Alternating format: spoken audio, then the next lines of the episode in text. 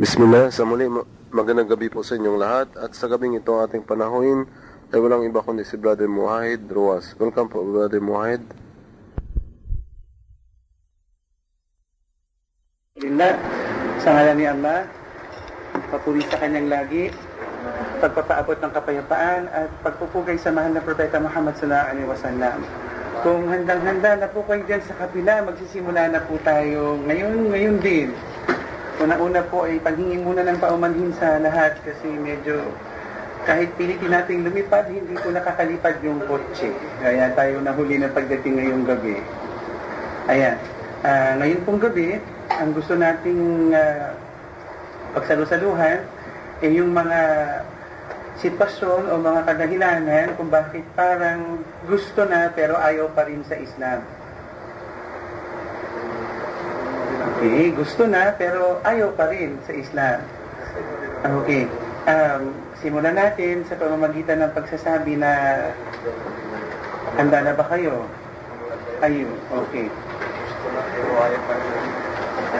Mahirap pong pinitin ang sarili sa anumang bagay na hindi talaga gusto. Hindi po natin pwedeng pwersahin ang sino man kapag wala siyang makitang agaran na pakinabang sa anumang bagay. Kasi ang mga tao, hindi lang naman mga Pilipino, ang nasanay na ang habul-habulin niya palagi ay yung ikaliligaya niya. O kaya ay ang sinusundan-sundan niya ay kung ano yung idinidikta ng kanyang isipan. Lalo pa, nahirati ang lahat o nasanay sa kapag walang agarang pakinabang, ay hindi niya ito pinapatulan. Pambihira na para sa mga modernong mga magulang, ang nagpapaaral ng kanilang anak na ang intensyon ay magkaroon ng taong mabuti dito sa lupa o kaya ay matuto ang mga anak nila ng gintong asal o kaya ay matuto sila ng matinong ugali. Ang kadalasan kaya nagpapadala tayo ng mga anak sa pag-aaral ngayon ay upang paglaki nila magkaroon sila ng mga trabaho at mag-uwi sila ng bungkos-bungkos na kwarta. Hindi na pagiging mabuting tao. Kaya lahat ngayon, pinagkakakwartahan na, pati na pagpapahari, pati na pananampalataya. Ang habol-habol na lang lagi ng lahat at nakasanayan nila ay kung saan sila maligaya. Siguro nakarinig na kayo ng ganong klaseng commercial, kung saan ka maligaya. Kaya kapag ang tao ay naubusan na ng ligaya sa anumang bagay, at ang natitira na lang ay pagtitiis, at siya ay punong-puno na ng pagsasawa, ay umaayaw na. O ayaw na lang talaga niya. Ayaw kasi ng tao sa kakarampot na salapi, kaya siya sa pagiging holdapper, kumikita. Ayaw nang tumira ng tao sa barong-barong at pasakay-sakay ng jeep. Kaya, ayun, nagtinda na lang siya ng droga. Kasi, ang naging prinsipyo ng bawat isa, kailangan maligaya. Hindi ka naman liligaya sa isip nila kung walang kwarta, kung walang pakinabang, kung walang mataas na posisyon, kung walang malaking bahay, kung walang kotse. Kung wala ang lahat ng, lahat ng yan, hindi ka nga maligaya. Kaya kung hindi ka maligaya sa anuman, ay hahanapin mo kung saan ka magkakaroon ng ligayang yun. Okay. Ang kaya lang bumali o sumira sa hangarin na lumigaya, kaya mo pupuntahan, o gusto mo, kaya mo papasukin, ay yung likas na agos ng buhay, o yung hindi mapigil-pigil na daloy ng mga bagay-bagay. Tingnan natin halimbawa yung ating mga sarili bilang tao. Meron tayong utak, meron tayong hininga, meron tayong dugo, meron tayong mga pilikmata. Pero hindi na natin kailangang maunawaan pa at gustuhin ang oxygen para ito pumasok sa ating mga baga at pagkatapos ay dumaloy kasama ng ating mga dugo para maging sustansya ng ating buong katawan. Hindi na natin kailangang gustuhin yan. Subalit nangyayari pa rin dahil yan ay dapat na mangyari at yan ang tama at yan ang katotohanan. Hindi na kailangang maging maligaya pa ang tao para manalaytay sa kanyang dugo. Sa kanya ang kanyang dugo at magpabalik-balik ito sa kanyang puso. O kaya ay okay na rin kahit di niya naisipin o hindi na niya ikaligaya na ang kanyang pilik mata na nanatiling maikli at hindi humahabang abot hanggang sa kanyang tuhod. Hindi niya na kailangan ikaligaya o ikagusto mga bagay-bagay na yan. Dahil hindi naman talaga nagiging tama o nagiging wasto ang mga bagay-bagay kung kailan lamang tayo maligaya. Dahil meron tayong kinaliligayang mali. Kaya hindi natin dapat gamiting pamantayan yung kung saan tayo maligaya o kung kailan lang tayo maligaya. At kahit na ikalungkot pa natin, dahil hindi natin mapakinabangan o wala tayong makitang pakinabang o hindi tayo kikita o kaya titiba sa isang bagay ng bayong-bayong na kwarta, hindi pa rin hahaba yung ating tilikmata para umabot sa ating tuhod o hindi pa rin titigil yung ating dugo at hindi pa rin titigil ng paghigop, paghigop ng hangin yung ating mga baga. Kaya hindi natin talaga dapat gamitin pamantayan yung basta kung saan tayo maligaya. Kaya hindi maaaring pilitin ang sino man na maging Muslim hanggang hindi niya ito ginugusto. At hindi niya na lang basta magugustuhan na siya maging Muslim, Hanggang wala siyang nakikitang pakinabang o kaya hindi siya maliligayahan. Pero tingnan ninyo, ikot ninyo ang inyong pananaw sa paligid at mga nangyayari sa sandaigdigang ito. O kaya kahit sa sarili nyo na lang mga sirkulong ginagalawan. Kahit mamilipit ka pa sa inis at magkabuhol-buhol ang iyong paghinga, pati na ng Santo Papa, ng Santo Mama, at ng sino-sino pang mga sinasanto-santo sa paligid, nagmumuslim pa rin ang inyong mga magulang. Nagmumuslim pa rin ang inyong mga kapatid. Nagmumuslim pa rin ang inyong mga asawa, mga kabarkada, mga kababayan, mga kapitbahay at iba pa. Nagmumuslim pa rin sila. Bakit? Kasi naliligayahan sila kasi tumitiba sila ng kwarta, kasi gusto nila. Kanino kayang gusto at nagmuslim sila? Ang sabi ni Allah ng lumikha ng lahat, subhanahu wa ta'ala, pagkatapos ng A'udhu billahi minash shaitanir rajim, saklolo mula kay Allah laban kay satanas ang isinumpa, Bismillahirrahmanirrahim. Sa ngalan ni Allah, ang maawain, ang mahabagin. فمن يرد الله أن يهديه يشرح صدره للإسلام ومن يرد أن يضله يجعل صدره ضيقا عرجا كأنما يصعد في السماء كذلك يجعل الله الرجز على الذين لا يؤمنون Ang sabi ni Allah doon sa taludtod na ating narinig, kaya sino mang nais patnubayan ni Allah paluluwagin ang kanyang dibdib sa Islam at ang nais niyang maligaw, pinagsisikip nito, ang pinagsisikip ang dibdib nito sa hirap na ani mo'y pumapailan lang sa himpapawid. Ganyan ang ginagawa ni Allah ah, sa mga dumi para dun sa mga ayaw maniwala. Ang sino gusto ni Allah para sa kanyang Islam, pinagluluwag ang kanyang puso o ang kanyang kalooban yung ayaw ni Allah para sa kanyang mabuti, pinagsisikip na para siyang naghihingalo. O kaya yung pinanggit na yasa'adu fis sama, ito'y isa sa mga milagro ni Muhammad sallallahu alaihi wasallam sa pamamagitan ng Quran. Dahil paanong nasabi, sabi nila gawa-gawa lang daw ni Muhammad ang Quran sallallahu alaihi wasallam. Pero paanong nanggaling sa kanya kung kanya nga lang invento na kapag ikaw pala ay pumapailan lang sa kalangitan, ay nagsisikip ang iyong dibdib at di ka makahinga. Meron na bang eroplanong sasakyan sa panahon niya? Wala pa. Meron na bang taong nakaakyat sa langit? O nakalipad na may pakpak? Wala pa. Tanong na naman ng isang walang alam magsulat at magbasa ang ganitong klaseng katotohanan na hindi naman pala siya nakalipad pa. Kasi hindi naman sa kanya yung aklat na yun eh. Hindi naman siyang nag-invento nun. At hindi yun imbensyon. Kundi yun ay isang dakilang revelasyon mula sa may-ari ng lahat ni Allah subhanahu wa ta'ala. Kaya, kayo ngayon, ay hindi pa nagmumuslim at ang iba naman sa atin ngayon ay Muslim na rin.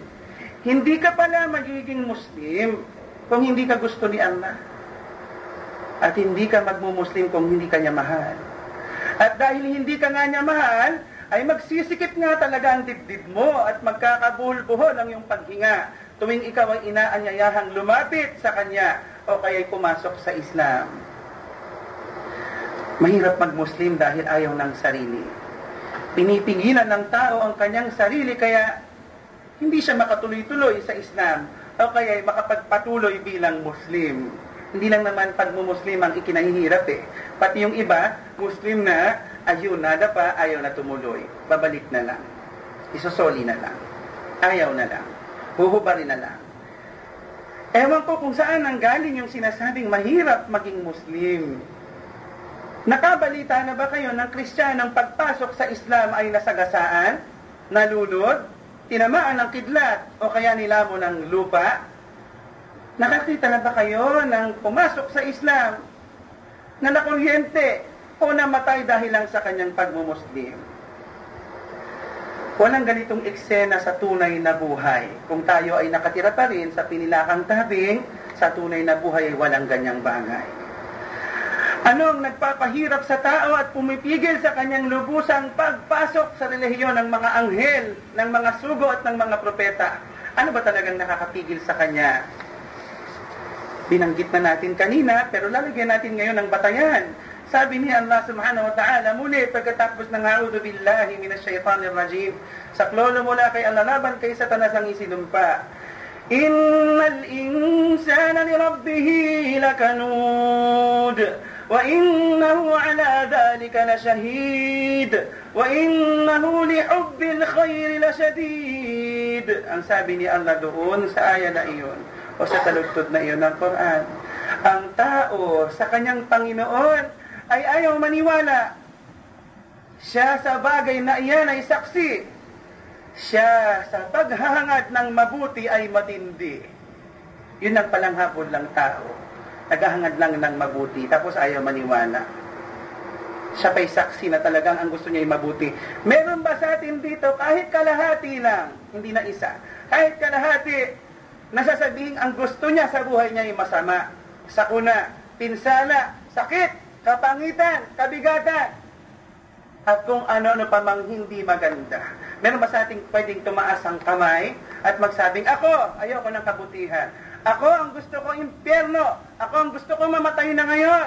Ako ang gusto ko sumpain ako at tamaan ng kidlat hanggang ngayon o ngayon na. Meron ba? Wala. Saksi tayo tuloy lahat. Kagaya ng sinabi ni Allah. Na lahat tayo, matindi ang pagkagusto at pagkahumaling sa anumang kabutihang kaya nating abutin. Kaya, kaya ayaw nilang maniwala sa Islam dahil ang pinakasabi-sabi, ang pinakasabi-sabi, eh ano ba?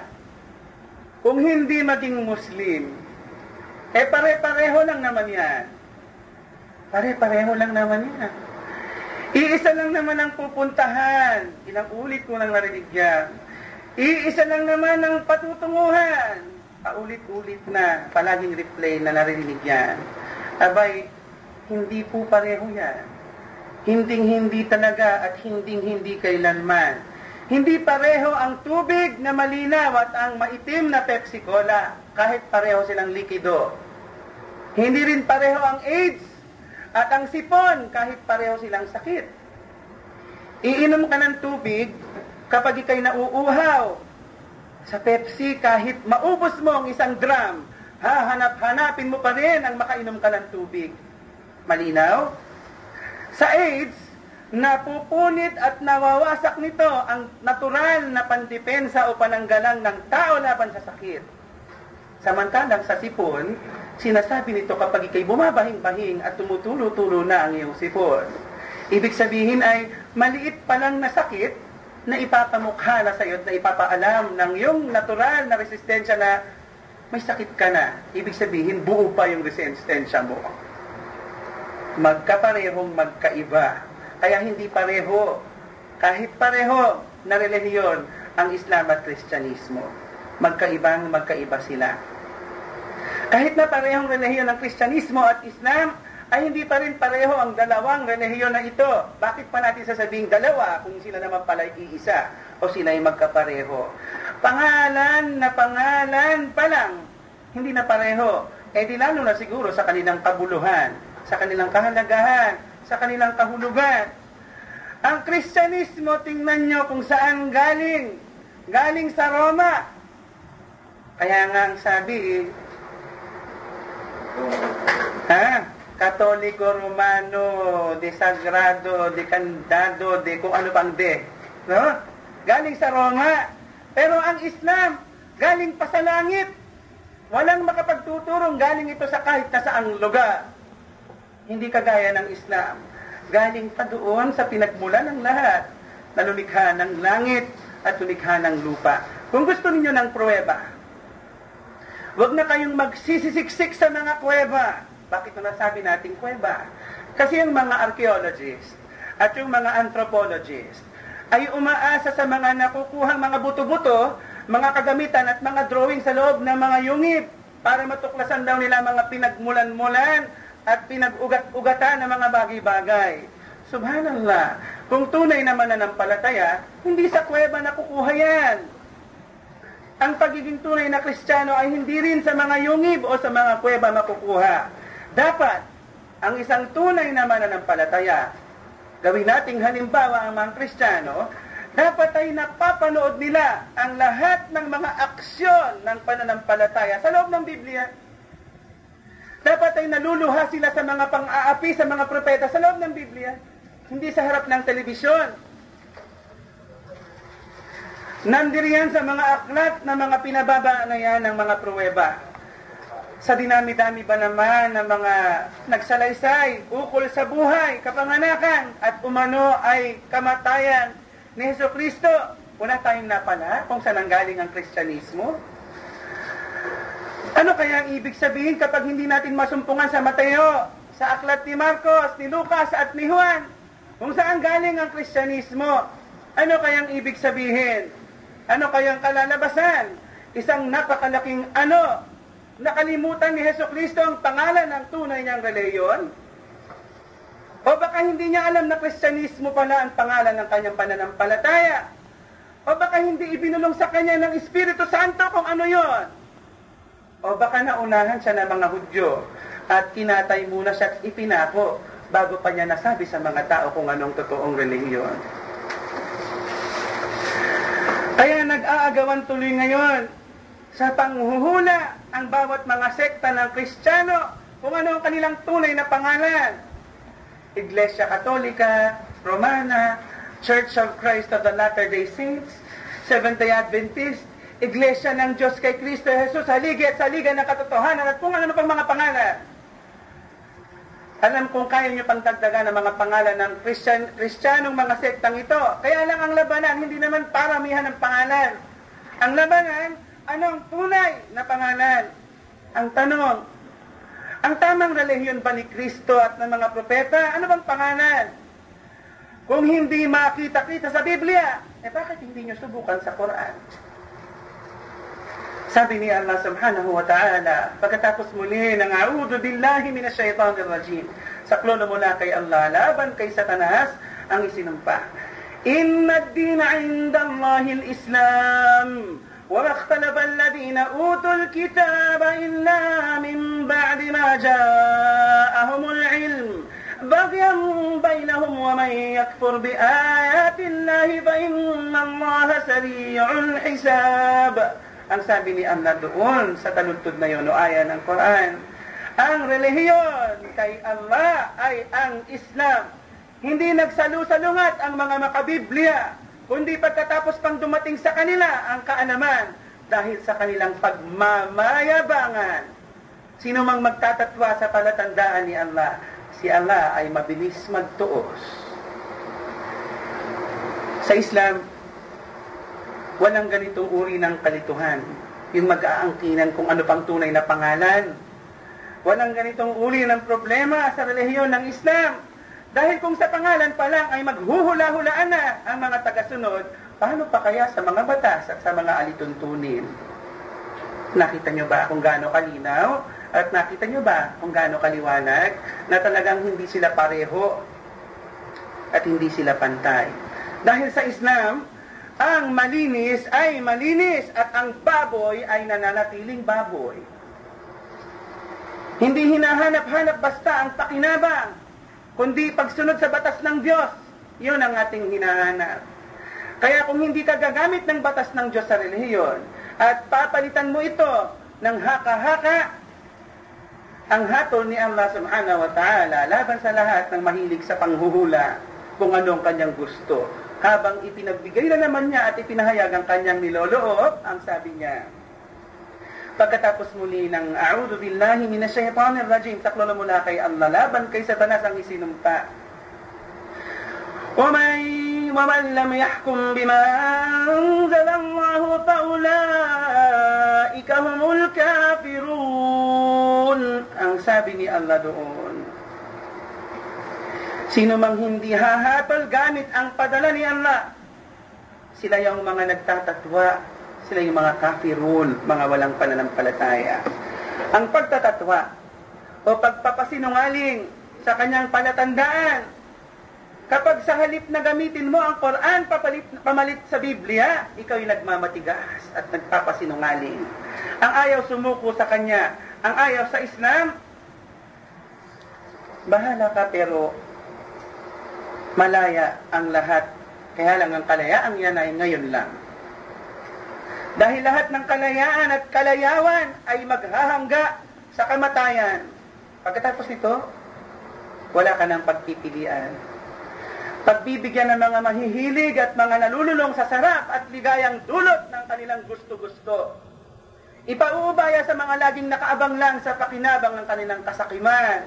Kaya lang, dahil sa mayroong tunay na may-ari ng buhay na ito, hindi lahat ng iyong gusto ay iyong maaabot. Bilang nilikha lamang, ikaw ay bibigyan lang ng kung ano ang gusto niyang ibigay sa iyo at hindi naman ng kung anong hindi niya gustong ipag, ipagkaloob sa iyo. Ang sabi ni Allah subhanahu wa ta'ala patunay dito, pagkatapos muli ng a'udhu billahi minasyaitanir rajim sa klolo mula kay Allah laban kay Satanas, ang isinumpa, ومن كان يريد, يريد حرث الدنيا نؤته منها وما له في الآخرة من نصيب ang sabi ni Allah doon ang sino mang hangad lamang ay pagpasasaan ang mundo, bibigyan namin siya dito at wala na para sa kanya sa susunod bilang pakte. Hanggang dito ka lang mag enjoy Hanggang dito lang masusunod ang iyong layaw. Hanggang dito mo lang maaabot yung gusto mong pakinaba. Pero kung hanggang dyan nga lang ang gusto mo, hanggang dyan lang talaga hindi ka na niya bibigyan at wala ka ng parte doon sa kabila o doon sa susunod. Bakit? Kasi masyado kang nagpalayaw sa gusto mo. Wala kang hinangad. Hindi mo na hinabol kung sinusunod mo pa ba siya o hindi na. Pero doon sa mga nagsasabi na hindi na muna ako magmumuslim kasi hindi ko pa gusto. Hindi na muna ako magmumuslim kasi kailangan ko munang malaman at malaya naman ako kung ayaw ko at kung hindi ko gusto. Subhanallah. Nung ikaw ay nagngangawa pa habang sanggol at hindi pa nakakadila, dinahandahan ka ba ng pari bago ka binyagan? At ipinaunawa ba sa'yo at itinuro ko ng spelling ng baptismo o ng bautismo? Hindi rin naman. Hindi ka pa nga kayang umunawa nung ikay binyagan at piliting maging katoliko o maging kristyano. Ninakaw nilang kalayaan mo. Hindi ka makakapamili ng relihiyon mong gusto. Bakit? Wala ka pang buwang. Pero kung gusto mong mamili ngayon, kung anong dapat mong relihiyon, kasi relihiyon dapat yung kung paano mo sinasabuhay ang iyong buhay, yun ang relihiyon, ang sinasabi ng mahal na poong Allah subhanahu wa ta'ala na lumikha ng lahat. Pagkatapos muli ng a'udhu billahi minash shaitanir rajim. Sa klolo mula kay Allah laban kay satanas ang isinumpa. ومن أحسن دينا ممن أسلم وجهه لله وهو محسن واتبع ملة إبراهيم حنيفا وَاتَّخَذَ اللَّهُ إِبْرَاهِيمَ خَلِيلًا Ang sabi ni Allah doon sa aya na iyon o sa bersikulo na iyon, sino pang gaganda ang relihiyon kumpara sa isang isinuko na ang kanyang mukha o ang kanyang sarili para kay Allah habang siya'y nagpapakabuti at sinundan ng panig ni Abraham ang pagiging hanif at kinuhang kaibigan ni Allah, si Abraham. Sino pa bang gusto mong maging ikaw paglaki mo, pagtanda mo, paglakas mo, pagdami ng kapangyarihan mo, o paglawak ng impluensya mo? Sinong gusto mong maging? Hindi ba kagaya ng kinakaibigan ng lumikha ng lahat? Hindi ba kagaya ng, napakala, kagaya ng napakalapit sa dakilang lumikha ng lahat?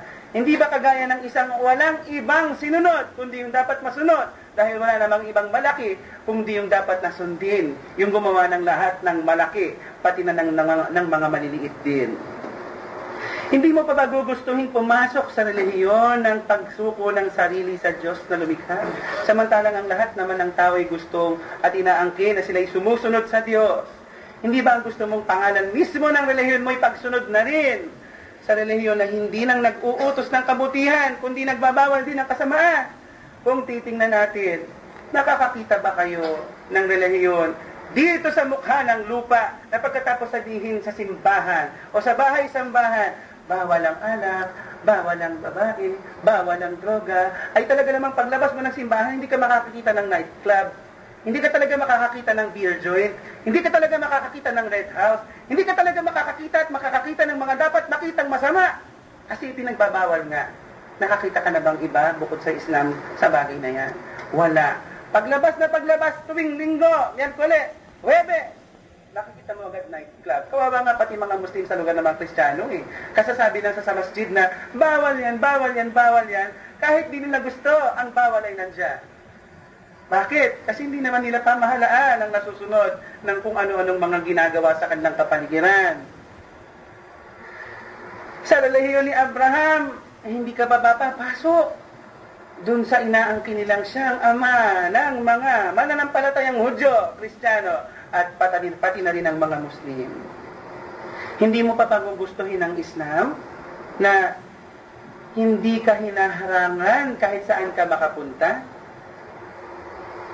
Hindi ka rin ito inuobliga na magbigay kahit wala ka nang maibigay, basta pumas, basta papasok ka o gagamit ng serbisyo ng simbahan o ng pari o ng pastor at ng ministro.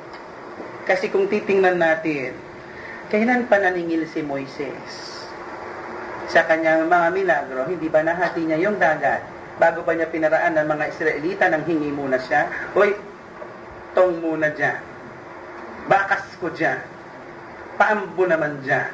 Meron bang ginawang gano'n ng mga propeta? Si Yesu Kristo ba, pagkagaling ng bulag, ay ipinakita yung kanyang bulsa na walang laman, o kaya ipinakita at ibinagay mo yung wallet niya.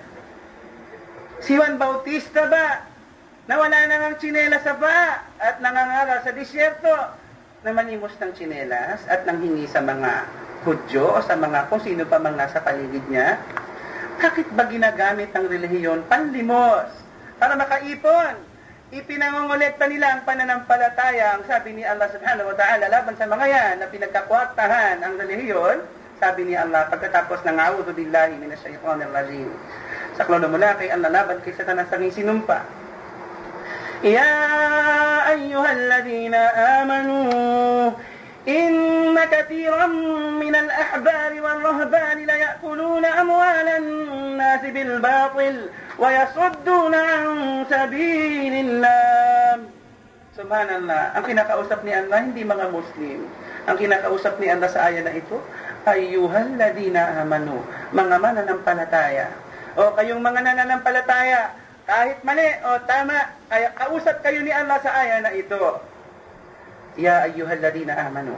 O kayo mga mananampalataya. Ang marami sa mga kapariang Hudyo at Kristiyano ay kinakamkam lamang ang ari-arian ng mga tao sa kabulastugan at humaharang sila sa landas ni Allah.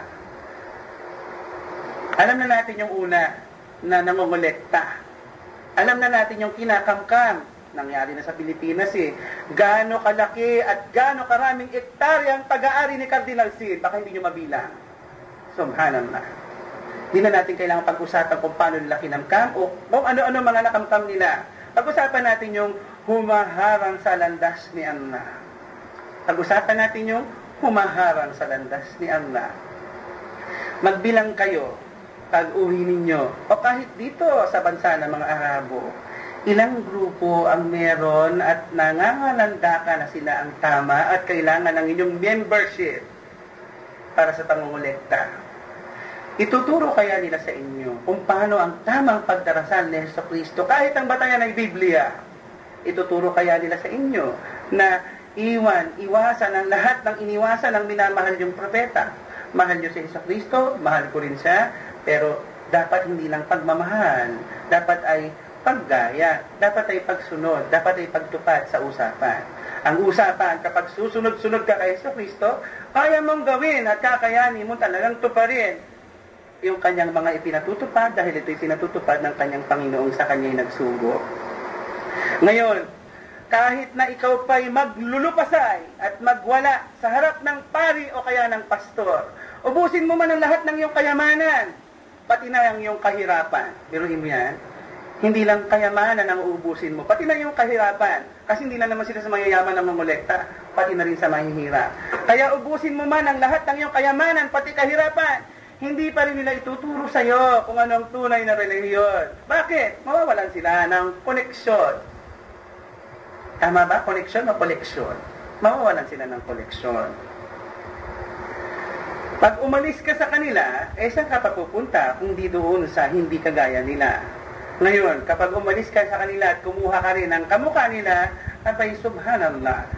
Ewan ko na lang kung si, kung si hindi kinokontrol ang sinuman. Kung hanggang saan siya dapat matuto o kung sa, hanggang saan siya dapat magpakabuti sa labas ng Islam, hindi ka pwedeng basta maging pastor o ministro lalong hindi ka pwede basta maging pari o madre.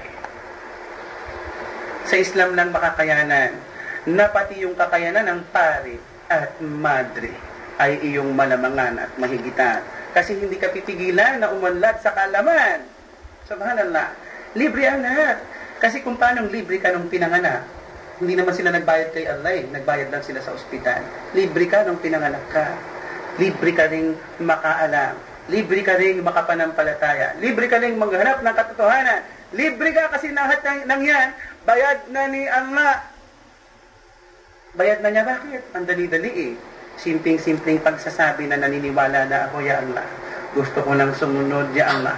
Gagayahin ko namin yung propeta, Ya Allah. Walang sisingil sa iyo. Bagkus baka ikaw pa maningil. Asa na yung karapatan mo bilang mananampalataya? Baka ikaw pa maningil maya-maya. Wala na tuloy makapitigil sa tao na pumasok sa Islam. Wala na nga bang talaga. Pero na kung naisip na isa. Isang isa na lang ang pwedeng pumigil sa tao na pumasok sa Islam. Ang initial niya bilang clue ay letter T. Itong T na ito na lang ang makapipigil sa taong pumasok sa Islam. Talagang magaling itong pumigil. Letter T. Ano yung letter T na ito? Baka hindi nyo mahulaan, kaya sasabihin ko na lang. Kilalang kilala nyo ito. Palagi nyo kasama kahit saan kayo magpunta. Kahit anong ginagawa nyo, nakahiga, nakatayo, naglalakad, nagtatrabaho, ngumunguya, kumukuya ko, kahit anong gawin nyo, kasama nyo siya. Hindi siya mawawaglit at hindi siya mawawala. Letter T. Nahulaan nyo na ba kung sino? Ang galing ni sister. Nahulaan ni sister.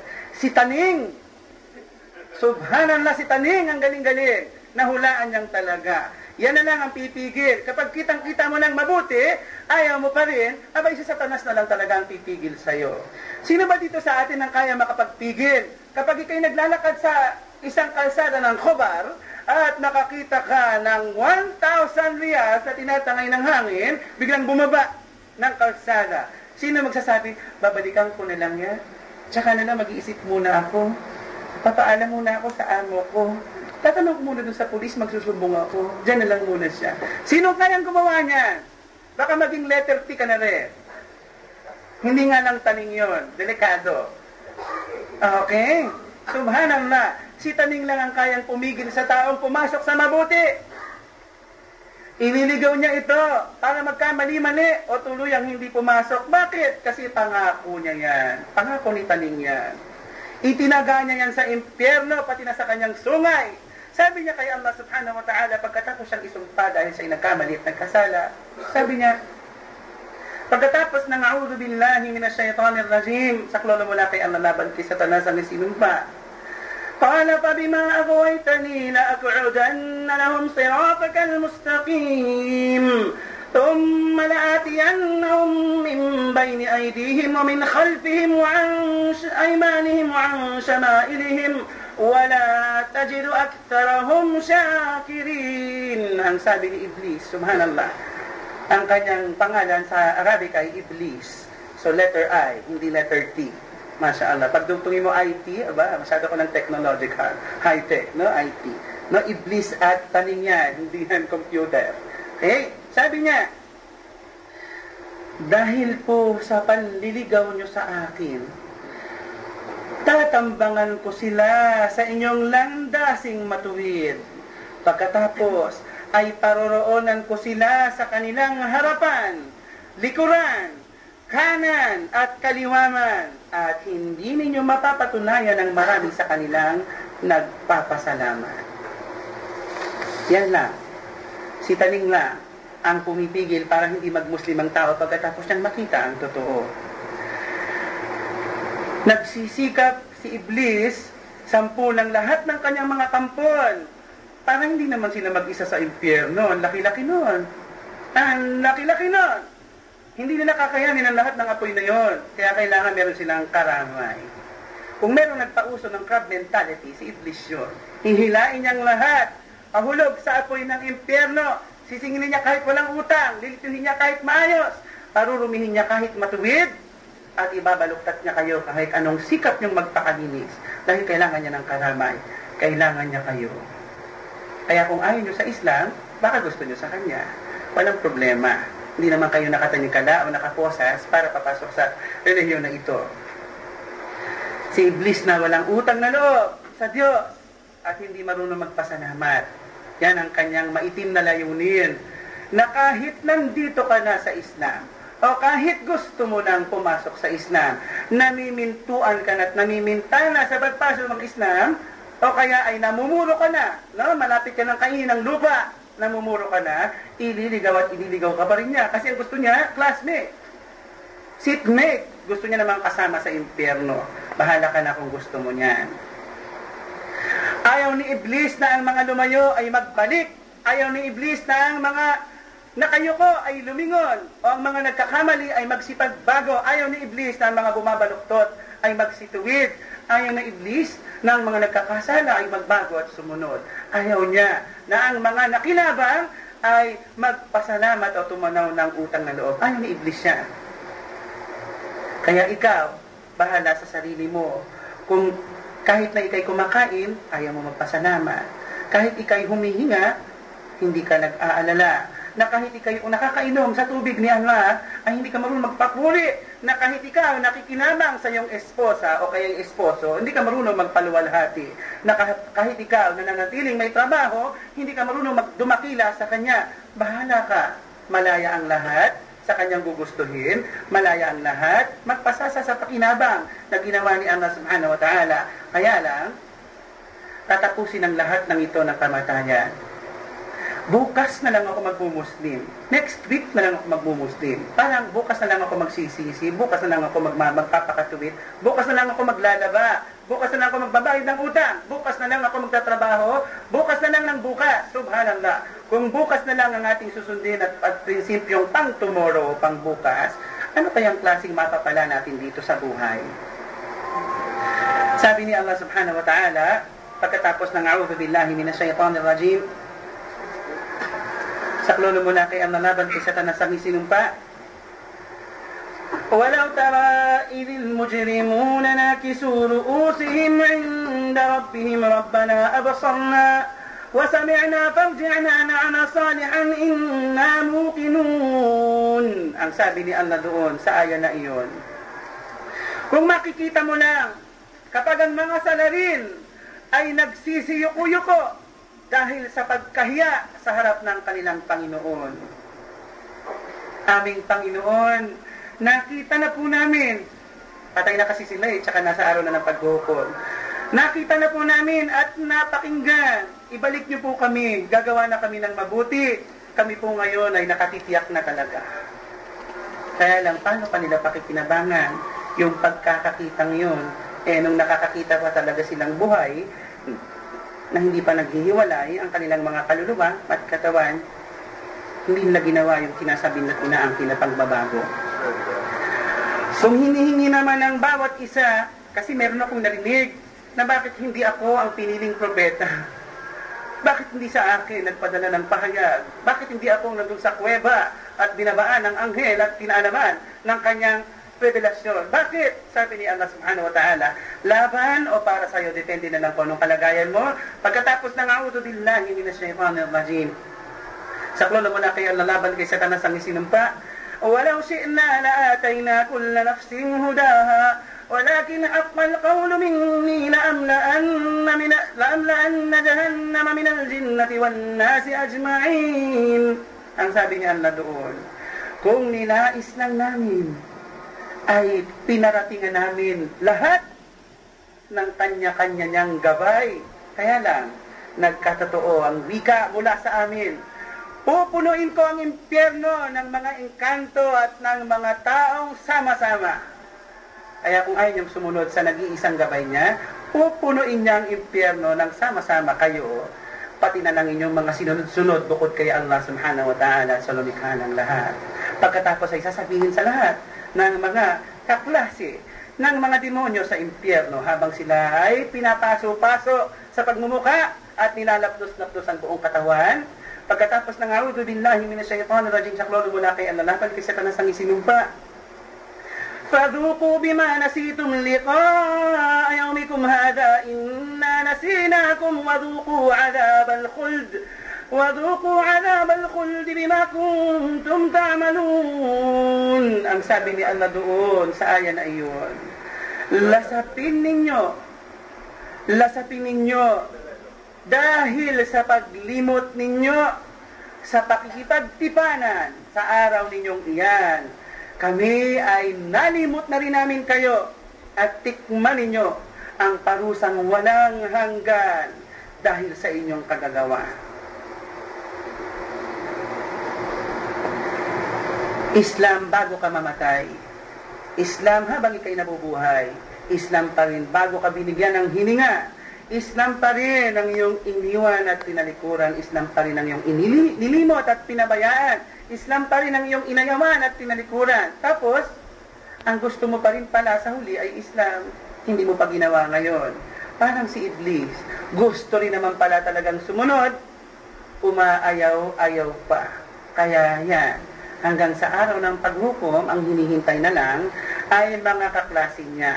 Magpalista kayo, bahala kayo sa kanya-kanya ninyong mga buhay. Pero sana, bago pa matapos at malagot ang hiningang yan, nakapagsisi na tayo at nakapagbago at naisunod na natin ang ating mga sarili sa kalooban ng pong may kapal na gumawa ng buhay nating yan. Hanggang dyan na lang muna kasi tinawag na tayo sa ating bahay dalanginan. Subhanakallahumma bihamdik, nashhadu an la ilaha illa ant, nastaghfiruka wa natubu ilayk. Assalamualaikum. Babalik po tayo para sa ating sagutan at tanungan. Pupunta na lang po muna kami sa Macau. At saka ng kagalingan o lunas kay Allah. Halimbawa na lang, yung inihim, ginawang halimbawa ng mahal na Propeta Muhammad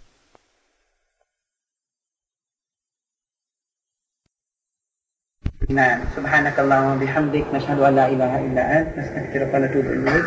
Assalamu alaikum. Babalik po tayo para sa ating sagutan at tanungan. Pupunta na lang po muna kami sa Macau. At saka ng kagalingan o lunas kay Allah. Halimbawa na lang, yung inihim, ginawang halimbawa ng mahal na Propeta Muhammad wa alaikum salam wa rahmatullahi wa barakatuh. Yung ginawa niyang ehemplo na o itinuro pa rin na pag, kapag kami anumang karamdaman o sakit o anumang aray, No? Kasi sanay tayo sa sakit, pero sinasabi natin, hindi sakit, kundi aray. Sino mga may aray, kapag hindi mo na makaya, hindi mo na kayang tiisin, you can seek cure from Allah, subhanahu wa ta'ala, from God. Ang gagawin mo ngayon, sa kagaya ng nakagawian ng gawin at itinuro naman ng Propeta Muhammad sallallahu alaihi wasallam, hindi tayo pipili ng basta kung anong parte ng Quran, kundi buong Quran pwedeng gamitin. Kasi pinagtatalunan, alin ba dyan ang dapat sa sakit ng ulo? Alin ba dyan sa sakit ng daliri? Anong sakit ng ngipin? Ano yung sakit ng mata? Ano yung sakit ng labi? Ano yung para sa singaw? Ano yung para sa pilay? Ano yung para sa bali? Ano yung... Subhanallah. Hindi na kailangan kung para sa ano-ano o kung ano-ano. Ang sabi ni Allah subhanahu wa ta'ala, ang Quran ay shifa. No? Ang buong Quran ay shifa. Ang buong Quran ay lunas lima fi sudurikum sa anumang nasa inyong mga kalooban. Di ba, kayo nag-aalala? Kasi sakit din yan eh. O kaya ay binasted si, yung lalaki, no? Bumagsak, hindi tinanggap ng mga magulang sa kanyang pag-aalok ng kasal. So, masakit. Hindi lang yung basta sakit, no? Sakit yun sa kalooban. O sabi ni Allah, Shifa'ul lima fi sudur. Yan ay gamot o luna sa anumang tinataglay na sakit ng ating mga kalooban. At pagkatapos ay sinabi pa rin sa ibang aya na ipinababa ni Allah subhanahu wa ta'ala in all generality ang Quran for cure, for shifa. Okay? So gagamitin natin ang Quran for cure. Hindi siya haram o hindi siya yung pinagbabawal dun sa halip, halip na iyon. Okay, so may dalawang tinutukoy na rukya. Pag nakarinig kayo ng word na rukya, i-separate nyo yung bawal na rukya at yung rukya na pinapayagan. Yung rukya, yung ginagamit ng mga tao sa jahiliya o yung walang kaalaman, yung pangkukulam, pang-anting-anting, panghula, etc yung ruqya na halal, ito yung ruqya na wala kang ibang ginamit kundi kaparaanan ng Propeta Muhammad sallallahu alaihi wasallam at pinanggalingan ng Quran o salita ni Allah subhanahu wa ta'ala.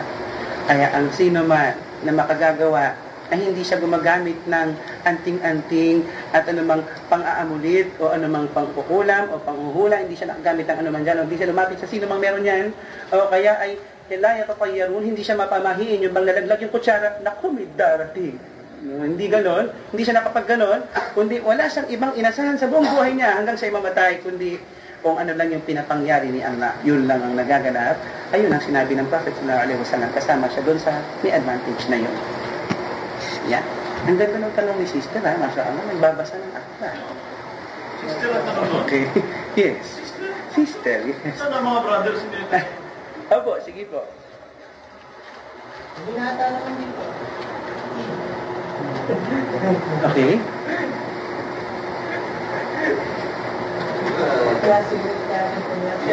Okay. Okay. Okay. Mhm. Okay.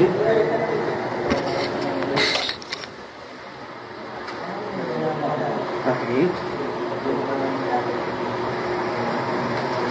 Okay, sina? Mhm. Yes. Papasok pa rin ng paradise. Masya Allah. Alam niyo si sister, hindi lang siya nagbabasa. Siya ay talagang, kung saan mang sulok nandun ang kaalaman tungkol sa Islam, nandun siya. Sabi ni sister, napanood daw niya sa channel 2, isang hadith, pina-flash sa screen. At sinabi doon na isang lalaki ang nagtanong sa mahal na Propeta Muhammad sallallahu alaihi wasallam, O Prophet of Allah, how can I enter paradise? Sabi gano'n ng Prophet sa kanya, sallallahu alaihi wasallam, sabi niya, huwag ka nang magtatampal kay Allah ni numan. Ha? An la tushrik billah. Papasok ka na ng Jannah. Huwag ka lang magtatambal kay Allah na sinang sino man, papasok ka na ng Jannah. Sabi naman ng lalaki, O Prophet of Allah, kahit po ba magnakaw, kahit po ba mag-commit ng pangangalunya, kahit po, kahit po, kahit po, no, binanggit niya. Sabi ng Prophet sallallahu alaihi wasallam, yes. Ngayon ang tanong ni sister, bakit ganon? Nag-commit na, nag nangalunya na, o nakiyapit pa, nagnakaw na, kung ano pang kriminalidad, dahil lang sa sinabi niyang walang ibang dapat sambahin at Diyosin kundi si Allah, pasok ng Jannah. Ganito yun sis.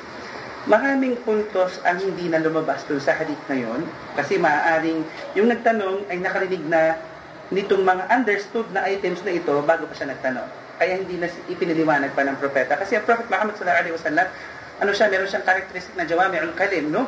Ang ikli niya magsalita, hagip niya lahat ng dapat na mahagip. Ngayon, dun sa tanong hindi na lumabas yung Yung tauba, pagkatapos siya magnakaw. Yung tauba, pagkatapos siya mag-adultery. Yung tauba, pagkatapos siya gumawa ng kasalanan. Tauba is repentance. Ano? Kasi hindi sapat ang adultery para pang habang, buhay tayong mapunta sa, ma- manatili sa impyerno. Hindi din sapat ang pagnanakaw para habang buhay tayo manatili sa impyerno. Ang dahilan lang para tayo mabawalan, pumasok ng paraiso, no? Kasi ang ang ang, ang titingnan natin hindi lang basta pag, pagpasok sa impyerno eh. Yun din yung pananatili, ah, pagpasok sa paraiso. Yun din yung pananatili kung hanggang kailan o pang magpakailan ba, pa man ba yung pananatili sa impyerno. Ngayon, kung hindi sapat ang adultery, hindi sapat ang pagnanakaw, hindi sapat ang anumang krimen para ka mag forever o sa, sa, sa impyerno, eh ano naman yung bagay na makapagbabawal lang o makapipigil lang sa iyo na makapasok ka sa impyerno. Halimbawa, ipagpalagay natin, pinagdusahan na ng tao yung pagiging adultery. Halimbawa, hindi siya nakapagsisi. Pinagdusahan ng tao yung pagnanakaw. Naubos na yung naubos na yung kasamaang yun mula sa kanya ng apoy ng impyerno. Paano ngayon siya makakapasok ng paraiso? Tapos na yung kanyang term, tapos na yung kanyang pagdurusa. No, tapos na. Paano siya makakapasok ng paraiso? Ang sabi ni Allah subhanahu wa ta'ala, dun sa isa sa mga ayah sa Quran, Pagkatapos ng A'udhu billahi minash shaitanir rajim, saklolo mula kay Alalaban, kasi tatasang isulumpa, Bismillahirrahmanirrahim. Sa, sa ngalan ni Allah ang maawain ang mahabagi na sabi niya, Innahu man yushrik billah, faqad harrama Allahu alayhi al-jannah. Ang sabi ni Allah doon, ang sino man magtatambal kay Allah, ginawa ng haram ni Allah para sa kanyang jannah. So yung taong nag-adultery lang, yung taong nagnakaw lang, hindi siya bawal pumasok ng paraiso. Pwede. Pagkatapos niya pagdusahan ng kanyang ginawang kasalanan. Pero, sino ang hindi makakapasok ng paraiso? Yung kasalanan nagawa niya, hindi kayang patawarin ng may-ari ng paraiso. Yun ay dahil sa meron siyang inako, nakakampi, na hindi kakampi, nakaklase, nakapantay, nakatulad, nakamukha, nakabahagi, ng buong may kapal. Hindi mapapatawad dyan.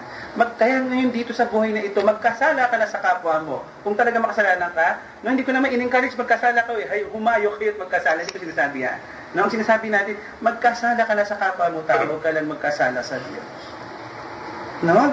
Maging kriminal ka na sa tao, huwag ka lang magiging kriminal sa Diyos. Ngayon, kung ang habol mo naman, huwag ka maging kriminal sa Diyos, sabay igalan mo naman yung ginawa niya mga tao. Yun lang naman yun eh. Simple. Kaya, ang sino mang makakagawa ng iba pang kasalanan bukod sa shirk, ay makakapasok pa rin sa paraiso dahil hindi ito bawal sa kanya. Bawal lang ito sa mga nakagawa ng shirk. Yan. Subhanallah, yung mga tanong ng mga sisters natin na masyadong masususi, ah, kinuha pa sa mga baol na punong-puno ng aklat ng Islam, ah. Subhanallah. Okay, may tanong, bumabawi yung ating mga brotherhood. Ayan. Ang tanong ng ating brotherhoods, na kung dami, kaya lagyan natin ng S, Subhanallah, labing apat. Ah, lahat ng nalalabi na lang ay apat. Yun, may apat silang tanong. Okay lang ba sa inyo, sis, kahit ito'y inyong gabi? Okay lang po ba? Kasi doon sa Jubel, meron silang gabi ng Pinoy. Ito naman, gabi ng mga Muslima. Yeah. Subhanallah. May magtatanong pa, o sige po, isa lang muna, isa-isahin natin ha, isa sa inyo, isa dito. So nakadalawa na kayo, dalawang points, bigyan natin sila isa. Oh, alaikum salam. Sis, sandali lang ha. Sandali lang sis ha. Okay lang po ba? O, okay lang ha. Sige, sis, dyan ka na lang muna. Huwag ka na aalis dyan at sa sandali lang to. Okay, sabi nung isang unang tanong, gaano ba katagal ang proseso ng mga gawain sa pagpasok sa relihiyon ng Islam? Subhanallah, gaano katagal? Yung proseso ay napakasandali. Hindi na natin kasi sasabihin napakadali kasi sabi niya gaano katagal. Eh. Napakasandali. Yan. Kasi wala ka nang kailangang da- da- pagdaan ng seminar. O kaya kung ano ng mga padoktrina na 35 yata yun, doon sa may padoktrina pa. Sino dito dating iglesia? No, ilang, isang beses nagpapadoktrina bago ka tuloy mabautismuhan. Ako hanggang lima umabot. Pero hindi ko na tinuloy. Okay? Sa Islam, walang ganon. The moment you feel, the moment you're sure, hanggang sa andyan na yung conviction sa iyo na talagang it's Islam or nothing, abay, welcome na welcome ka nang pumasok sa Islam. Hindi ka na magbibilang ng segundo. Sugod agad. Kung ka nakakatok, pumasok ka na. Okay? Pagdating sa relihiyong Islam, welcome ang lahat. Libre yan. Kung paano ka pinanganak, ganun din, welcome ka sa Islam. Welcome ka rin sa mundong ito pagkapanganak mo. Mabilis at madali. Okay, gaano lang ang tanong, ha? So, ibigay na muna natin sa Sabihin sisterhood. kahit ngayon.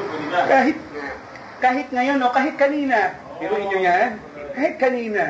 Hindi na ngayon, kahit kanina pa. Okay, sige. So ipapasa na muna natin ang, ah, ang ating pagkakataon ng tanong kay sister na kanina pa nakababad doon. Opo. Alaykum assalam wa rahmatullahi. Okay. Okay. Nako. Pwede. Pwede. Oh. Okay, maingay. Pwede. Okay. Ay, ano, ang kaibahan po, ang, sis, ang, ang, ang, ang brothers ay obligado. Ang sisters ay may prerogative. Kung yan. Bakit ganoon? Ah, bakit gayon? Ayun, okay, sige. Ang complaint, ang reklamo ni sister, bakit nanlalamang ito mga brothers at sila lang ang obligadong umattend ng Jumaa? Samantalang ang mga sisterhoods ay kung gusto pumunta, kung ayaw, diwag. Yun. Alam mo sis, sinagot ka nung isang brother dito, ang totoo lamang nga kayo. Kasi may choice kayo kung pupunta o hindi. Kami hindi. Talagang pupunta. Pag hindi pumunta, nagkasala. Pag pumunta, nagkaroon ng reward. Sa inyo, pag pumunta, may reward. Pag hindi pumunta, may reward pa rin. So, namang talaga kayo.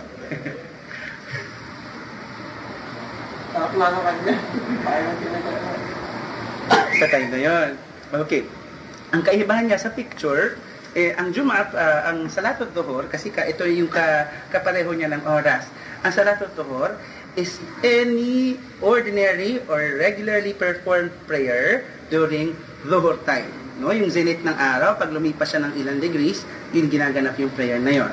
Apat ang kanyang ah, bilang ng mga pagtirapa o raka. Pagkatapos ay isinasagawa siya ng ang feeling mo o pakiramdam eh, it's just like any other prayer among the five. Ngayon, yung ating Jum'ah prayer, no, the prayer itself is very different in the sense that iba ang iyong intention for that. Your intention for that is Salatul Jum'ah. While the other is Salatu at-Dhuhr. Pangalawa, kahit hindi ka maligo for Salatul Dhuhr, no, kung wala rin lang namang nangyari, kahit hindi ka maligo, walang magsasabi na, huy, encourage na maligo for Salatul Dhuhr. Hindi. Sa Jum'ah, pag, nag, pag Jum'ah na, the moment the sun sets during uh, Thursday, no, pag nag-set na yung araw sa Thursday, pasok na ang Jum'ah. So, ini-encourage sa tao yung napakaraming dua. Sabi ng Prophet sallallahu alaihi wasallam sa loob ng span from the sunset of uh, Thursday until the sunset of Friday, hindi natin alam kung saang point ng araw na yon yung bigla na lang sasagutin ni Allah yung ating prayer. Wala nun pag salatot doon. Isa pa doon, ang sabi sa atin, ang sino mang pakakaagahan ang pagpunta sa Jumaa, sa Lato Jumaa, ay magkakamit ng equivalent to a reward of a camel. Yung medyo susunod pa doon na maaga ng konti, reward of a cow, no? A cattle. Yung susunod pa na maaga-aga pa doon ay magkaka-reward ng kambing. Yung susunod pa doon na maaga-aga, hanggang sa lumiit na yung aga na yun, hanggang sa itlog na lang ang mag-equivalent ng reward niya. Walang ganon sa Salatot Dhuhr. Ayan. Tapos, sa Salatot Jum'ah, ini-encourage tayo na maligo before attending the Jum'ah. Ini-encourage, hindi inoobliga. Ini-encourage. Pwedeng wudu lang, pero talagang iminumungkahi na tayo'y maligo pag pupunta tayo ng Salatul Jum'ah. Pagkatapos niyan, ang Salatul Dhuhr, kapag ikaw ay hindi nakagawa ng Salatul Dhuhr, Salatul Dhuhr pa rin ang gagawin mo. Papalagay natin na sa sobrang pagod ni sister o kaya ni brother, Salatul Dhuhr, ay hindi siya nagising habang nag-aadan si Sir Buaddi, no? Si Sir Bilal. Hindi nagising. Okay, nagising siya mag-aalas stress na. So, lipas na yung time ng Salatul Dhuhr. Pag gano'n na nangyari, hindi pa pala lipas yun, no? 307 ba? Ano, pwede pa. Okay, pwede pa mag-pray, hindi pa late. Ang ipipray pa rin niya ay Salatul Dhuhr. Apat pa rin. Walang bawas, walang dagdag. Samantala sis, pag nalipasan tayo ng Salatul Jum'ah, Salatul Dhuhr na ang ating isasala. Apat na rakaan na. Yan. Ang dami pang kaibahan sis. Baka maubos ang ating gabi. Ayan. Tsaka sis, ganito ha. Lahat ng hindi inobliga ni Allah subhanahu wa ta'ala sa babae, that's because Allah understands the mechanism and physiology of women and men. It's an advantage for the, not actually advantage, but to our point of view, mga lalaki, it's an advantage kasi hindi na kayo kailangan pumunta ng masjid eh. Pareho ng reward nyo sa bahay kayo o sa masjid. Mas malaki pa reward nyo pag kayo sa masjid. Did you know that? Ang babae, habang ang lalaki, lalaking reward niya, papalayo siya ng bahay niya pag umatid ng mosque, mas umatid siya ng mosque na mas laki ang jamaa. No? Mas malaki reward niya. Pero ang babae naman, habang lumayo sa maraming tao, habang mas nakapasok sa pinakaloob-looban ng bahay niya, mas malaki reward niya. Yan. Pag ang babae nag-pray sa kanyang garden, mas malaki reward kaysa pag nag-pray siya sa masjid. Pag ang babae nag-pray sa loob ng sala, di mas nasa loob na siya ng bahay, mas, maka, mas malaking reward kaysa kung nag-pray siya sa, sa, garden. Pag ang babae nag-pray sa loob ng kwarto niya, mas malaking reward niya kaysa kapag nag-pray siya sa sala. Mas nagtatago ang babae sa sala, mas malaking reward niya. Yan.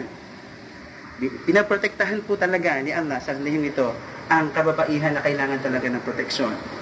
Pero hindi ibig sabihin nun dahil papatago kayo na papatago, papababas ng papabas ang reward. Hindi, paparami ng parami kasi ang nag-utos na magkagayon ay si Allah. Yan. Ang labanan po natin, hindi yung bakit siya iba ng gawa namin. Hindi.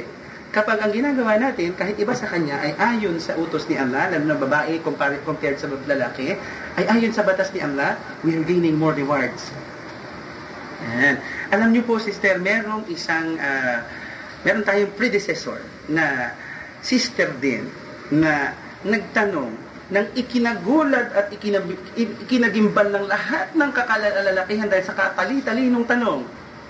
Hindi na nainisip na may babaeng muslima na magtatanong ng gano'n. Akala nila lahat na matatalinong lalaki. So nabura yun.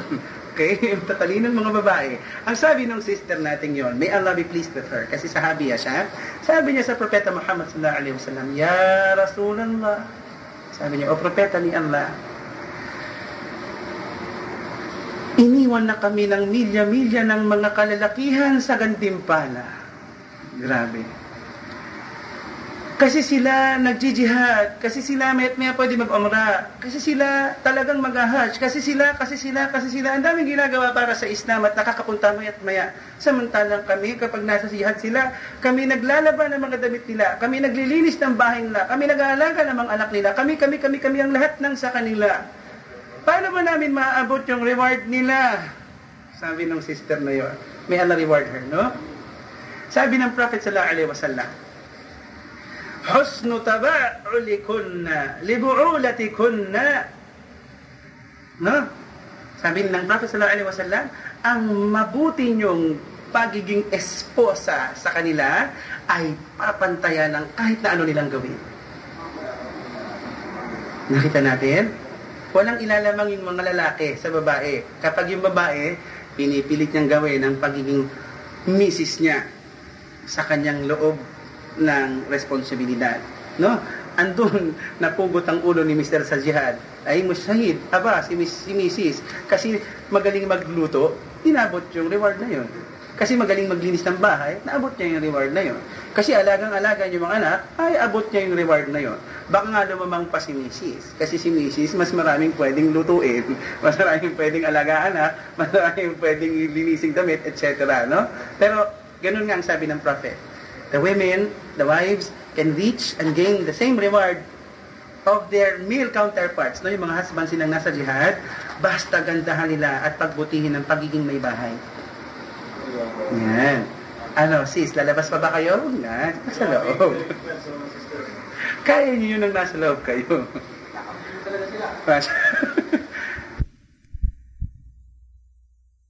at malugod sa iyo lumikha, hindi mo nahabol ang kahit na kanino pang kaligayahan. Kahit hindi ka na lumigaya, basta maligaya lang at masaya. Tungkol sa iyo, yung gumawa at lumikha ng bawat ikaw, ng bawat mong pagkatao, ng bawat mong ipinagtrabaho at ng ba- bawat mong sarili o personal na epekto o ng effect. Ayan. May tanong pa dito na pangatlo.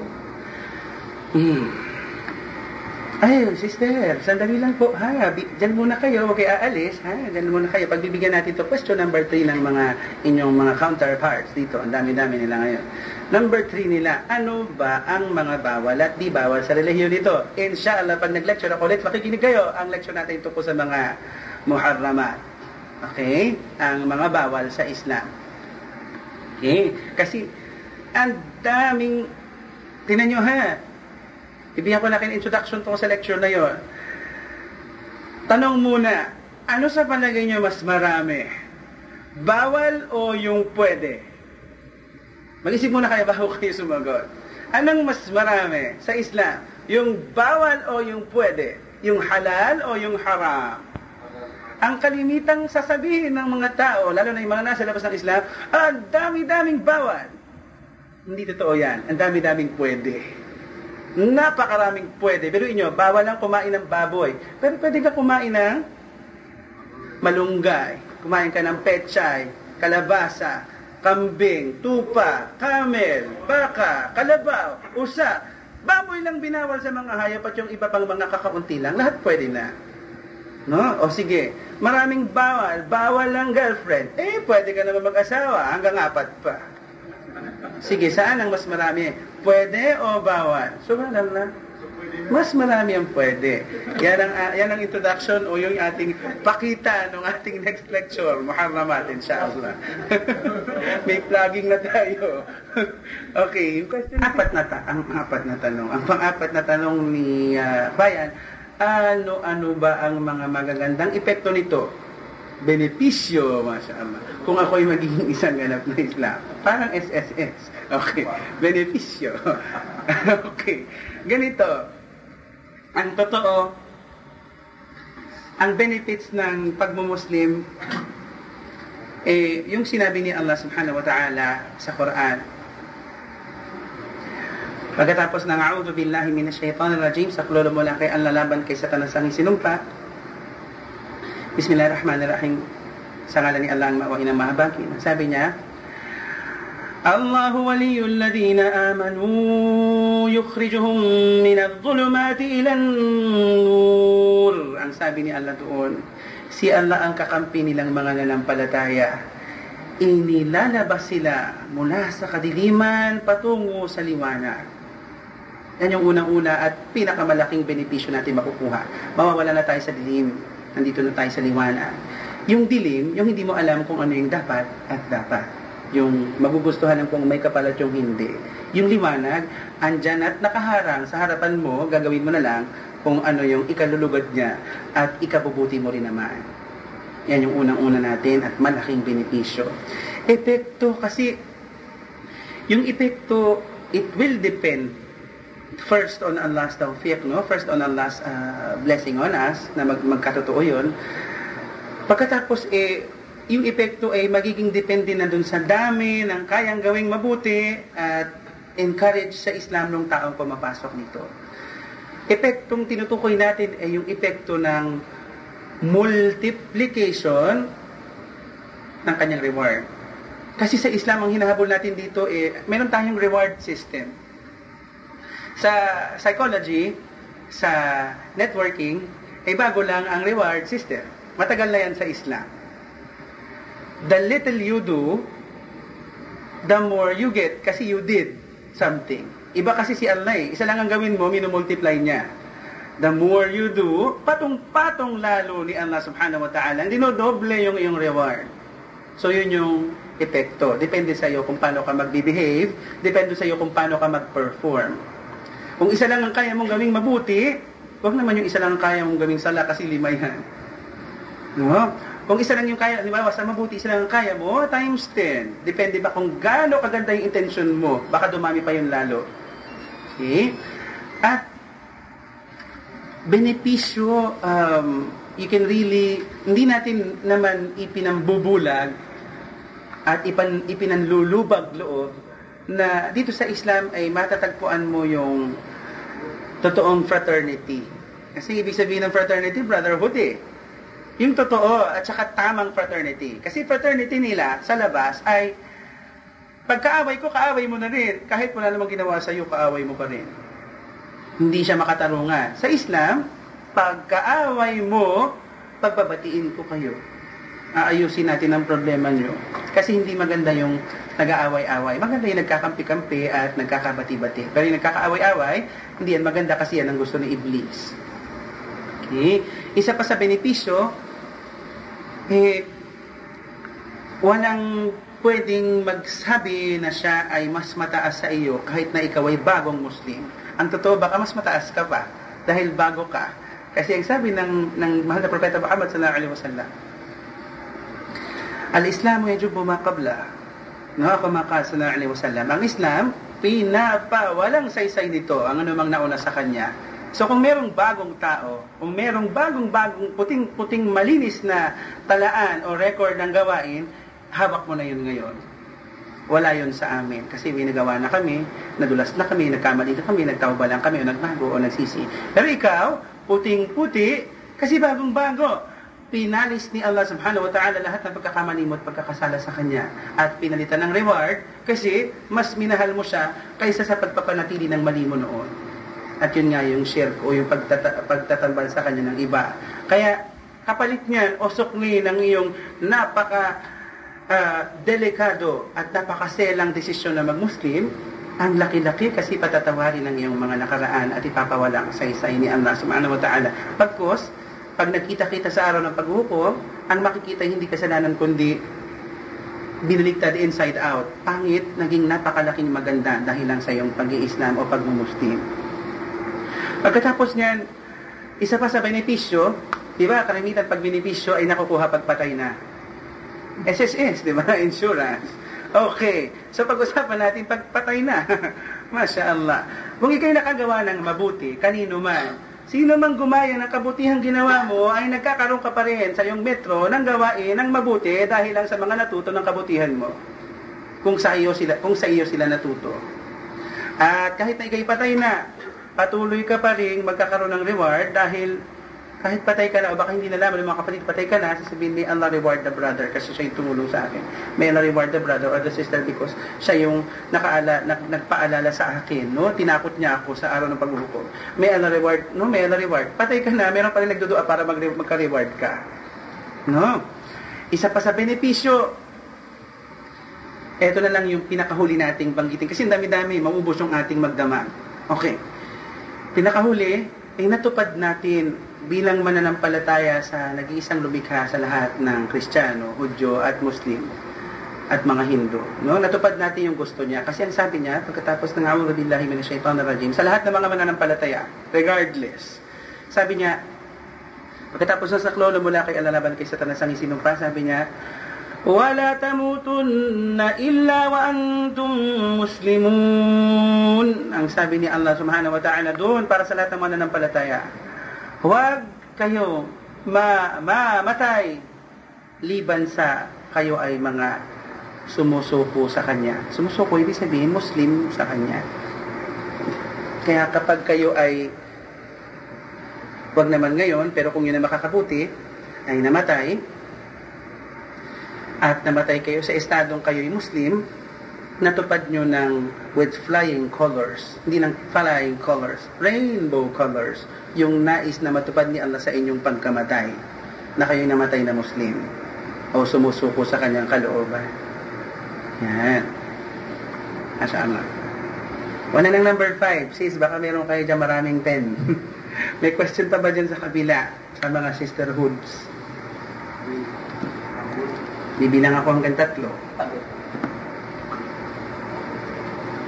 Ay, ayun. Okay. Sige po. Ah, ano po? Ah, hello? Opo, sige po. Nawawala po kayo. Ayun, okay. Sige po. Okay na. Alaykum, wa alaykum nassalam. Hindi ako sanay bumati sa babae. okay. Hindi po, hindi po. Yun, nananines lang. Natitense daw ako. Nananines lang. Okay, sige po.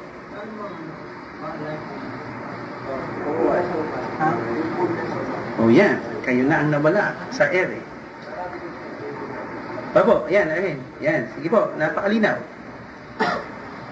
Pagpatay! Naku. Okay.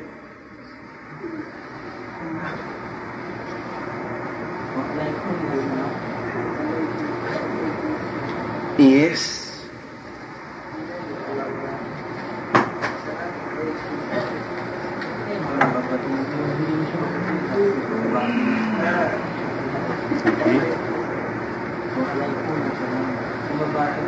Yes. Nakagawa ka ng... Mhm. Mhm. Okay. Sa atin sa Islam, ano, kung merong reward system, meron din tayong meron din tayong punitive system. Meron din tayong, meron din tayong sistema ng penitentiary. Kung ano yung iyong nagawa, meron siyang concomitant o meron siyang kapantay na parusa. Hindi lang mabuti ang pinapantayan ng reward, kundi pati yung masama, pinapantayan ng parusa.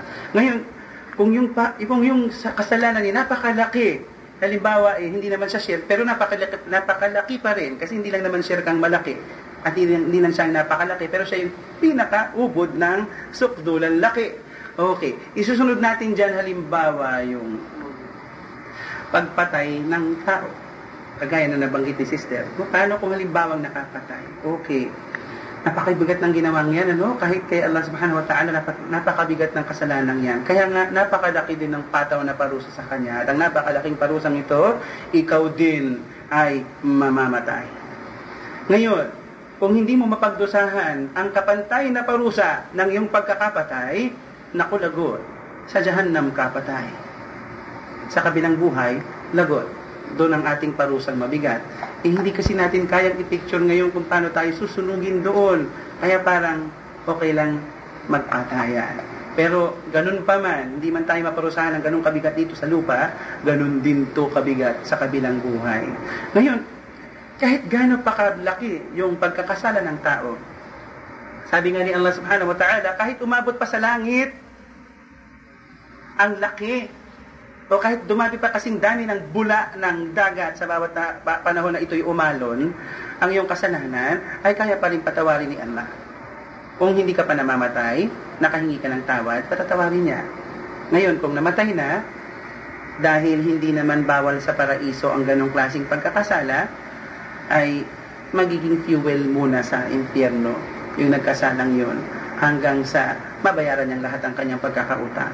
Kasi ang ibang pantukoy natin sa kasalanan ay pagkakautang.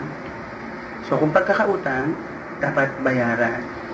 Pag hindi dito binayaran sa buhay na ito, tiyak na tiyak ang bayaran sa kabilang buhay.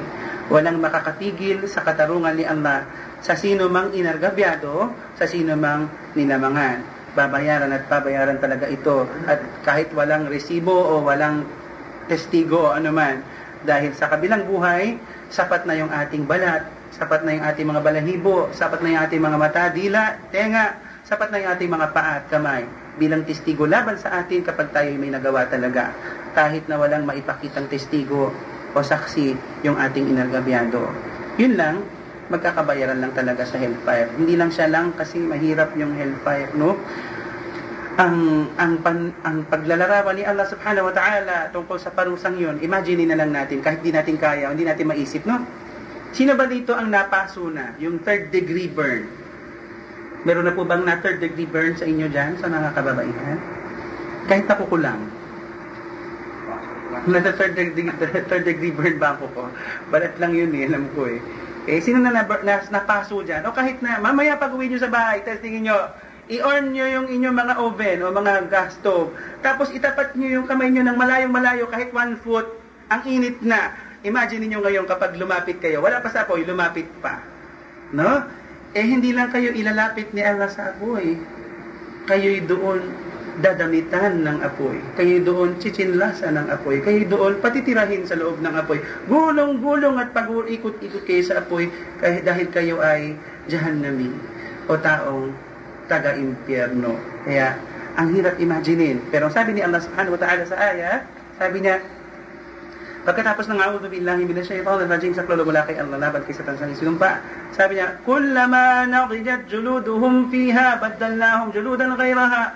Sabi ni Allah subhanahu wa dun sa aya, sa tuwing malalapnos ang kanilang mga balat dun sa apoy, bibigyan namin sila ng kapalit. Liyadukul adab, sabi ni Allah, para malasap nila ng husto ang parusa ni Allah. Kasi pag na, tatanggal na itong balat, wala tayong pakiramdam eh. No? Ang pakiramdam kasi nasa balat. Kaya tayo may mga balat. Para pag kumapal na ating mga balat, wala tayong pakiramdam, ang kakapal na natin. No? Manhid na tayo. Pero dahil papalit palitan ni Allah subhanahu wa ta'ala ang ating mga balat, talagang malalasap natin ang buong buo parusa. Isa pa yan sa mga milagro ng Prophet Muhammad sallallahu alaihi wasallam. Wala naman science nun tungkol sa balat eh. Paano nalaman na ang feeling pala o sensation ay nasa balat? Hindi naman siya doktor. Ibig sabihin, hindi sa kanya galing talaga ang Quran, kundi dun sa naglagay ng muscle, palibot ng buto, at pagkatapos ay binalot ang laman na ito, ang mga kalamnan na ito ng balat. Subhanallah. Ayan. Kaya hindi basta basta hindi basta basta yun sis ha.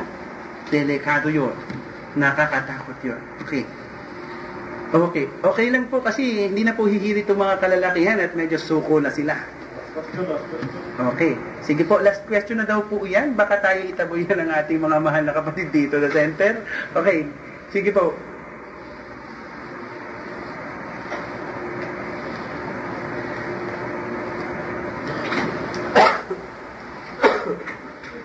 Okay.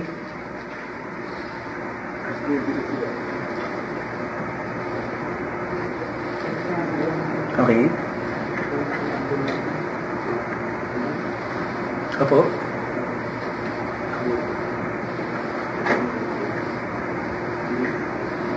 Okay. Okay.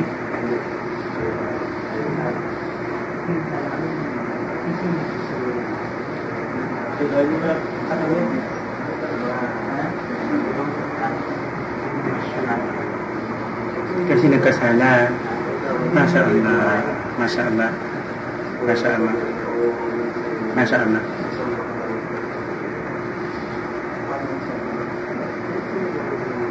Masya Allah.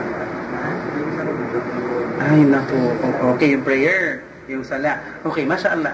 Ang lakas-lakas at ang taas-taas ng level ng konsensya ni sister. Sana ay panatilihin ni Allah yan o lalo papagandahin. No? Yung tanong ni sis, halimbawa daw yung tao, babae, o kahit lalaki, pasok din sa tanong na to, nagkasala sa araw na yon, eh limang beses siyang paulit-ulit magsasala sa loob ng kanyang gabi at araw. Paano daw ba yun kung halimbawa nagkasala siya o nagkamali? Mas maganda daw ba na sabihin niya sa sarili, hindi na muna ako magsasala kasi nagkasala ako kanina, nakakahiya naman. Yung ganon. No, tama bang isipin natin yung ganon? O, kahit ba tayo nakapagkasala ngayon, eh nag-adhan na ng salatul isya, halimbawa, tatanggapin ba sa atin yung sala? Okay, masya Allah. Ang ganda ng tanong ng mga sisterhood. nag improve na kayo. Okay, hindi. Sige. Yung sala natin has nothing to do with the other evils we do.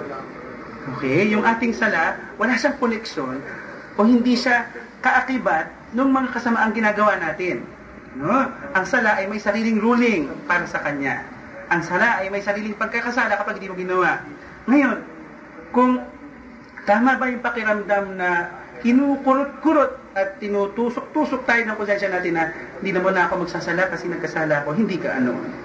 Lalo nating gamitin na magsala bilang pagbalik uli kay Allah kasi tayo nagkamali o nagkasala sa Kanya. Lalo nating hindi hiwalayan.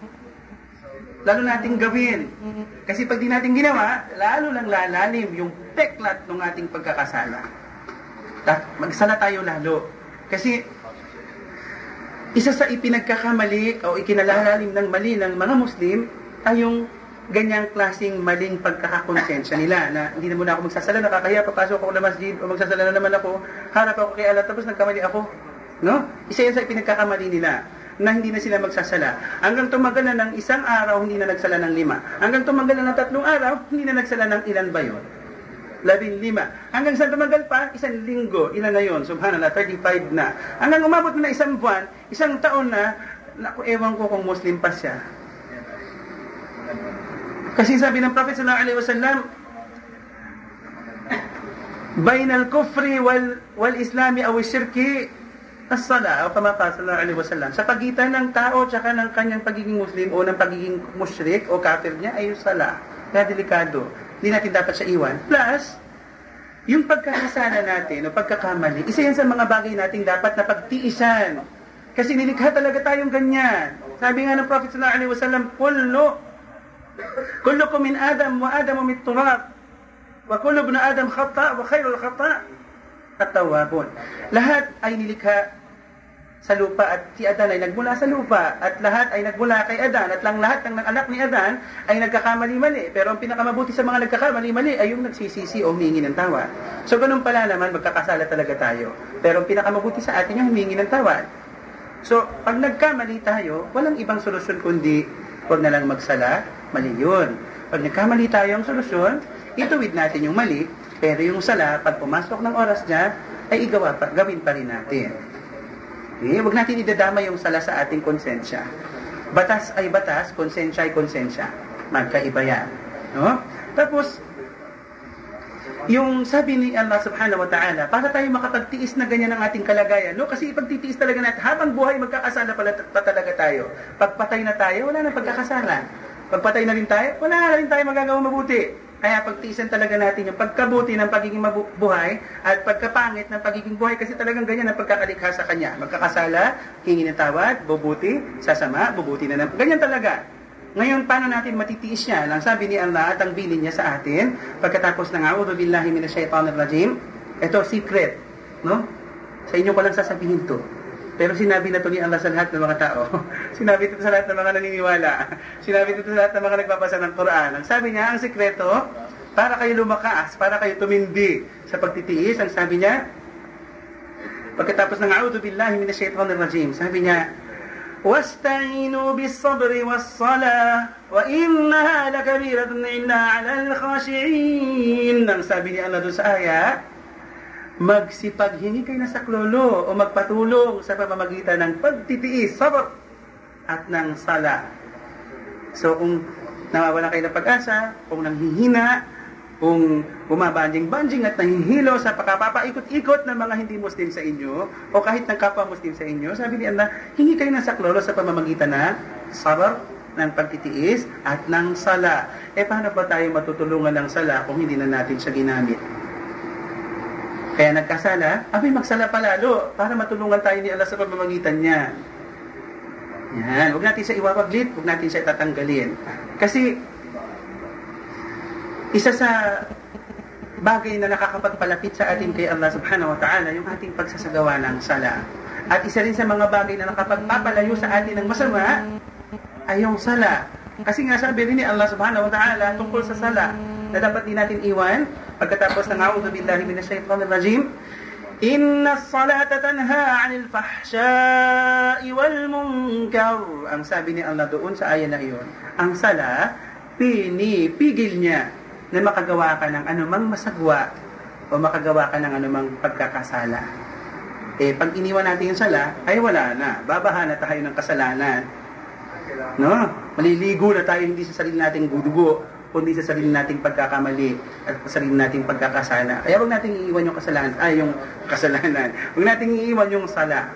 Isang malaking tulong ni Allah yan kaya ibinigay sa atin. Yan. Masya Allah. Sana yan ang huli kasi may kanina pa tayo pinapakitaan ng hindi naman mga multo kundi mga umalis na kayo tapos na ang oras dyan. Wala na ba kayong tanong? Brother, may tanong ako. Lako, may tanong si brother. Okay. Tanong ko, kung papayag ka, pwede ba tanongin ito brother natin kung gusto na siya mag-Muslim. Sisters, meron daw dating tatanungin dito kung gusto na daw ba. Tayo na magtatanong ngayon, no? nakita niya, umuunlad na tayo. Okay. Kasi Kung- kanina ka tinatanong, kanino mong tanongin. Ang tanong natin kay kay Kabayan ay, handa ka na ba? Ba? Ayun. Gusto mo na ba talaga? Ang kaninang ginawa nung nauna sa'yo, si Marivic ba yun? Yung nag-embrace kanina ng Islam? Masya Allah. Biruin nyo ha, sa gabing ito, nauna babae. Tapang talaga babae. Kaya tapang talaga ang kinatatakutan, no? Si Allah lang. Okay. talo talaga ng bro. Tinatalutan ng mga babae, kaya gagaling. So, ah, bukod pa sa kay gaganda. Ayan. Kasi yung mga Muslim magaganda at gwapo yan. Okay. Sige. Handa na ba si brother? Handa na talaga. Okay. Masya Allah. Sige, kung ganoon, Brad, lapit ka sa harapan. Oo. Yan. Masya Allah. Okay. Wala tayong gagawin kundi, kasi ang pagpasok sa Islam ay pagpasok muna ng Islam sa'yo. Ha? Ang pagpasok na, sa Islam, pagpasok muna ng Islam sa'yo. Kasi winelcome mo muna sa pumasok sa puso mo. Ngayon, nananampalataya na pala yung pusong yan, hindi namin yun mababasa, hindi namin yun makikita at di mahahawakan. Kundi namin maririnig sa pamamagitan ng pagsasabi mo. Eh, kaya sabihin natin, sundan mo yung sasabihin ko. Sabihin mo muna yung pangalan mo. Ako si Ako si Alexander Abing. Alexander Arabiano Abing. Albina. Abing. A-B-I-N-G. Avina. Abing. Abing. Okay, ako si sabi niya si Alexander Abing. Pakisabi mo ashhadu Ashhadu alla alla ilaha illallah. illallah Kasasabi mo lang, ikaw ngayon ay nagpapatotoo na na walang ibang Diyos kundi si Allah. Pagkatapos niya sabihin mo muli, wa ashhadu anna Muhammadan Rasulullah. Rasulullah. Kasasabi mo lang na ikaw ngayon ay nagpapatotoo din ngayon na si Muhammad ay propeta din ni Allah. Pakisabi mo pa, wa ashhadu anna Isa Rasulullah wa Abdullah wa kalima Allah allati ruhum wa ruhum minhu. min Okay, ang kasasabi mo pala, ikaw din ay testigo